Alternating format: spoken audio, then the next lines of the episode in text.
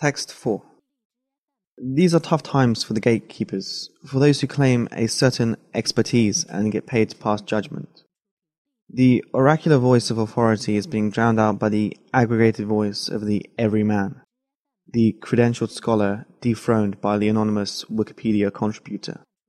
As assessments of quality are increasingly crowdsourced through the Facebook like button, the Yelp review, and algorithms predicting preferences based on previous purchases, the professional critic is marginalized as at best irrelevant and at worst the embodiment of an elitist and undemocratic patriarchy. Few people are in a better position to respond to these slings and arrows than A.O. Scott, a film critic for the New York Times. As he points out in Better Living Through Criticism, his new book in defense of his own profession and of the critical faculty in each of us, critic has always been ranked somewhere between undertaker and tax collector in terms of popularity. Artists tend to regard critics as parasites on real creativity, while the general public asks what gives them the right to pronounce on matters that properly belong to everyone.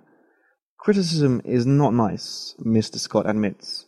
To criticize is to find fault, to accentuate the negative, to spoil the fun, and refuse to spare delicate feelings.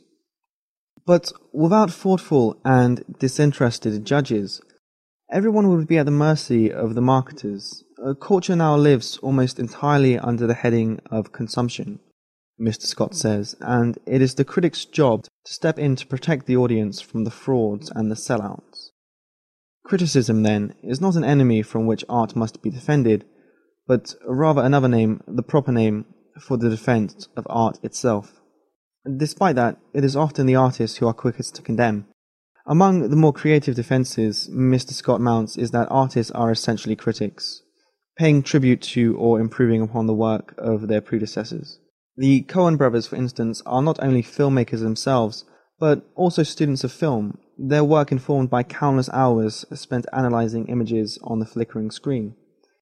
One defense he does not offer is that of infallibility or even greater precision. To pass judgment is to risk making a fool of oneself. Getting it wrong, he admits, is the one job we can actually reliably do. While it's easy to sneer at the reviewer who wrote of John Keats, and may well have driven him to an early grave, one also has to acknowledge that Percy Shelley, in calling the critic a noteless stain on a remembered name, was also engaging in criticism, albeit of a more perceptive sort. The persistence of this conflict actually offers some encouragement for a profession under siege.